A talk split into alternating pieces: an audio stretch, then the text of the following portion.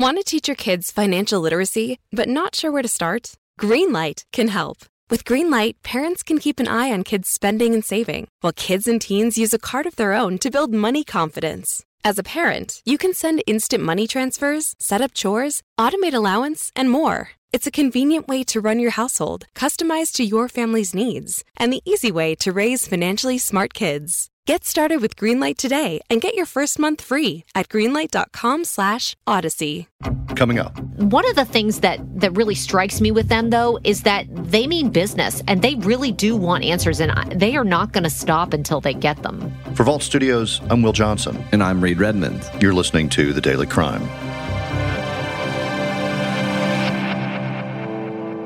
He threatened to set the house on fire, rape me, and kill us. So there we have the, the most specific and most disturbing threat as expressed by Nanette to her sister Kim. Right. That's the only reference to rape her, shoot her, burn her body. And these are text messages that the family has made available to the investigators. Absolutely. Absolutely. Today on the Daily Crime, something a little different. We're taking a look at a case that we're exploring in detail in a new podcast set in Louisiana called Beyond Bardstown, Lacombe. Will and I have been working behind the scenes on this one, but the voice of the podcast is WWL TV anchor and reporter Katie Moore. And Katie's actually joining us today to talk about the case of Nanette Krentel. Katie, can you introduce us to Nanette, who she was, and, and what we know about her life leading up to the summer of 2017? Yeah, hi guys. Nanette um, was a former preschool teacher. Uh, she hadn't been working that much in the years leading up to her death, but she was married to a local fire chief here. And the two of them lived in somewhat of a remote area. Their house was a bit of a fortress that was surrounded by, you know, thick pine trees on almost every side. And the two of them lived in the home together, no kids, but some pets that were very close to Nanette. And in recent years, she had grown increasingly afraid of the outside world. Katie, we'll talk uh, a little bit more about what she was afraid of, at least according to family members and those who knew her. Uh, but let me take a step back. Tell me about Lacombe and the area in Louisiana where this house is located. I know you're an anchor and reporter at WWL in New Orleans. So, for folks who know where New Orleans is, where's Lacombe? Sure. Lacombe is about 50 miles to the north of New Orleans. It's across Lake Pontchartrain, which is that big body of water that sits just above the metropolitan area that everyone knows as New Orleans Street, where the French Quarter and Bourbon Street are. This town where Nanette Krentel and her husband Steve lived is about 50 miles north, all the way across the lake. Um, it is a very piney area, lots of pine trees. It's the area that Louisianians love for the fact that it really is sportsman's paradise. Uh, it's a place that surrounds a bayou uh, that's that's located along a bayou, Bayou Lacombe. Um, and it's really just a series of roads that are tied together by those piney woods. Um, it's an area where people go to raise their families, those who don't want to live in the city. People sort of move to the North Shore because they want to be safe away from the crime that a lot of people see as plaguing the city of New Orleans. So that's where Nanette and Steve set up their home. And it was a home that, again, they had really started to create in, as a fortress because of Nanette's growing fear. Well, so before we go any further, let me just let's let's touch on that fear and what that was all about. Can you talk about it a little bit? Yeah, I mean, I think that there were some relationships in Nanette's life that were causing her to become scared. Um, she, there were some family members in the Krentel family who had criminal histories, and Nanette wasn't comfortable around them. Something about the family members was making her say, I need to have guns wherever I go. I need to have a bar that bolted the door shut, basically. I needed to um, make sure that I had cameras around the property, which was pretty expansive, uh, to make sure that I was going to be safe at home. And those are the things that Nanette seemed to be telling her family members in these texts and emails that we have that she sent to them that we're going to talk about in the podcast. I could always tell Nan's anxiety rate based on the length of her phone calls. And sometimes they would hit straight two hours, and that's when you're talking every day, except never when Steve was around.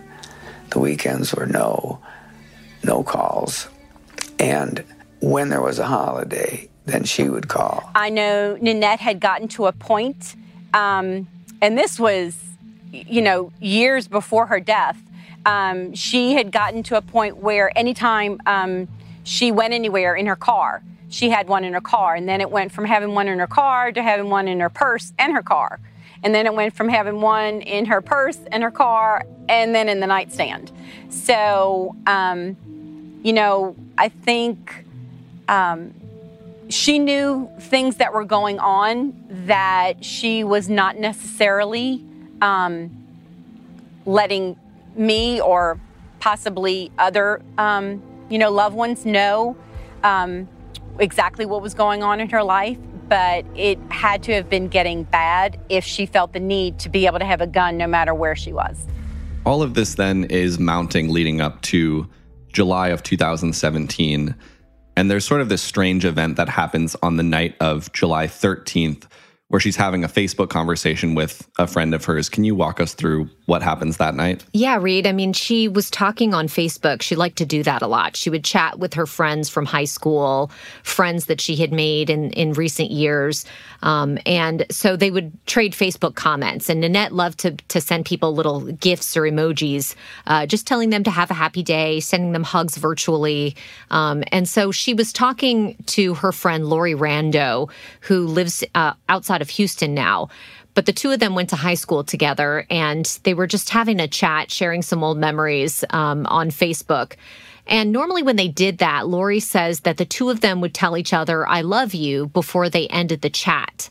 But that night, Lori says that it didn't happen. Nanette didn't end the conversation like she normally did, it just sort of abruptly stopped.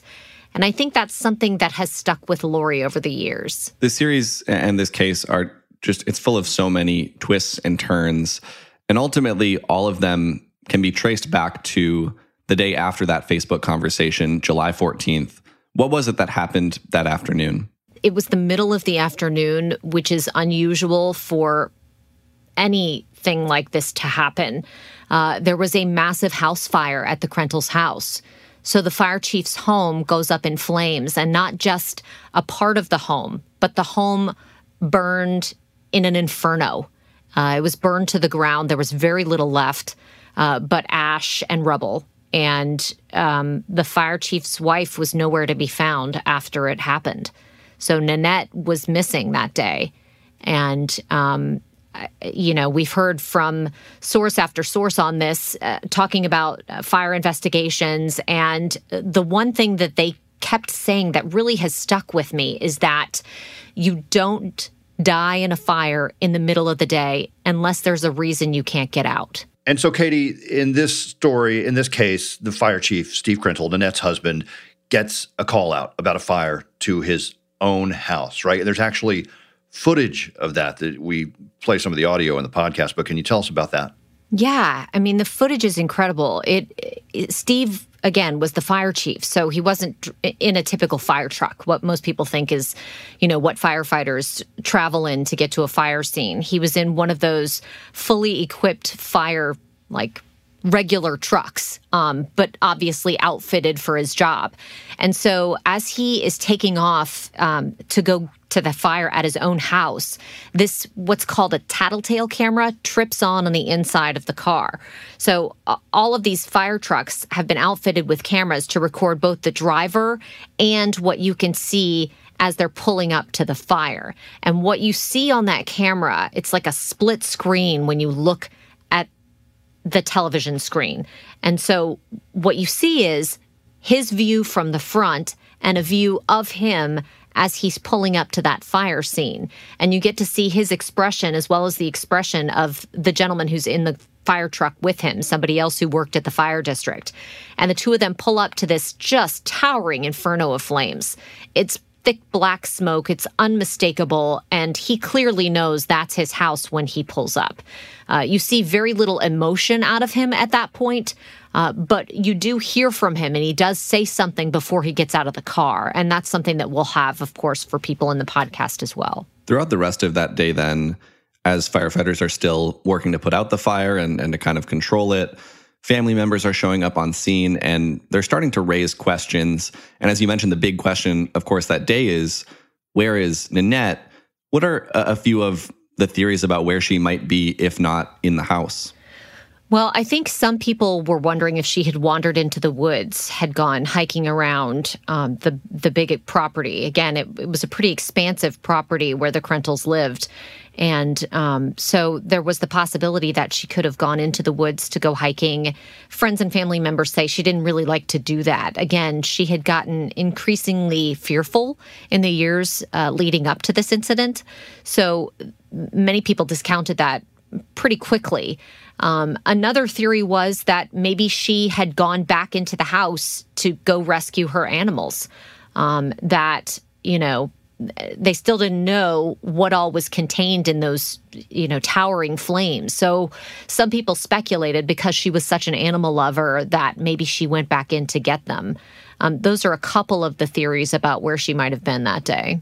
And then obviously the investigation is center stage for the next few days. There are questions from the family uh, for years about that investigation and how it went down. But what about this being an accident or intentional? There's pretty early signs that this was not an accident, right?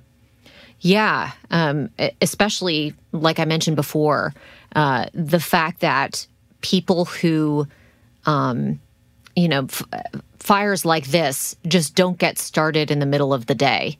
It's not something that typically happens with a house fire. Um, normally, it happens at night. You know, th- something within the house ends up setting it off. But remember, we're talking about a fire chief's house. So you would think that the things that were contained inside of that house that could cause a massive fire like this one would have been taken care of long before, you know, that July day uh, that Steve Krentel, the fire chief, would have made sure that his house, above all others, was not going to catch fire. So I, I, think that was shocking on its face, and I think that um, that really raised a lot of questions from people, especially since the fire had burned so hot so quickly. Um, again, when you look at that video from Steve's fire unit, you see those flames just towering with that thick black smoke up into the air, and that typically, when you talk to fire experts, doesn't uh, resemble a fire that is something that's accidental. It wasn't like a small corner of the house had started to slowly burn. The house was ablaze. It was consumed by those flames in short order. So I think that pretty quickly made people say, wait a second, this wasn't an accident. So, Katie, you've now been reporting on this story for years. And over time, it's become not just a story about an official investigation, but it's also the story of an unofficial investigation that is conducted by a family that's desperate for answers. Tell us about getting to know this family as they're sort of trying to piece together what happened that day. Yeah, as you mentioned, you know, the family members feel like there were a lot of problems with how this investigation was handled. And I think those were questions just like questions that surfaced quickly about whether or not this was an accident the family members of Nanette Krentels really started to feel like there were problems with how this investigation was being handled, even as the scene was still hot. Um, it was a July day, so obviously it's hot in Louisiana, but this thing burned really hot. And so, as they're even out there at the scene, still sweating because of the heat of the fire, they're saying, well, wait a second. There are some things that we feel like should be being done, but they're not. And so, the family members really, even though they are, um, you know, fractured. This isn't one big cohesive family unit. Um, it's a blended family, like so many of our families in America are today. And so there are family members who live in Iowa, some who lived in Florida, some who live in South Carolina, um, people that live all over the United States. And they all had different varying degrees of how much they even talked to each other. Well, this incident involving Nanette and the questions that they had rallied all of them together. They all started asking a lot of these questions, as I mentioned, even as that fire scene was still hot. So they started asking what was being done, what wasn't being done, why it is that they didn't have more clues from the fire scene itself. what was being done with the evidence in the case, who was being interviewed, who was not being interviewed. And so they started to do some of those things themselves. They started to document some of the things that they felt investigators really glazed over or left behind. And so they've been a very outspoken and vocal voice for justice in this case for a long time. And I think that that's really what they're after. Um, uh, getting to know them has been incredible. Um, just, uh, you know, working through the grief that they've gone through, the anger, um, all of those stages of grief that people go through one of the things that that really strikes me with them though is that they mean business and they really do want answers and they are not going to stop until they get them. Katie, there's much much more to this story about Nanette Krentel and we invite our listener to check out your new podcast Beyond Bardstown Lacombe. Thanks so much for joining us here today. We appreciate it. Thank you. And for anyone who wants to hear more about this story, just go to wherever you listen to podcasts and you can search for Bardstown. Again, it's called Beyond Bardstown Lacombe, second season of our hit podcast Bardstown.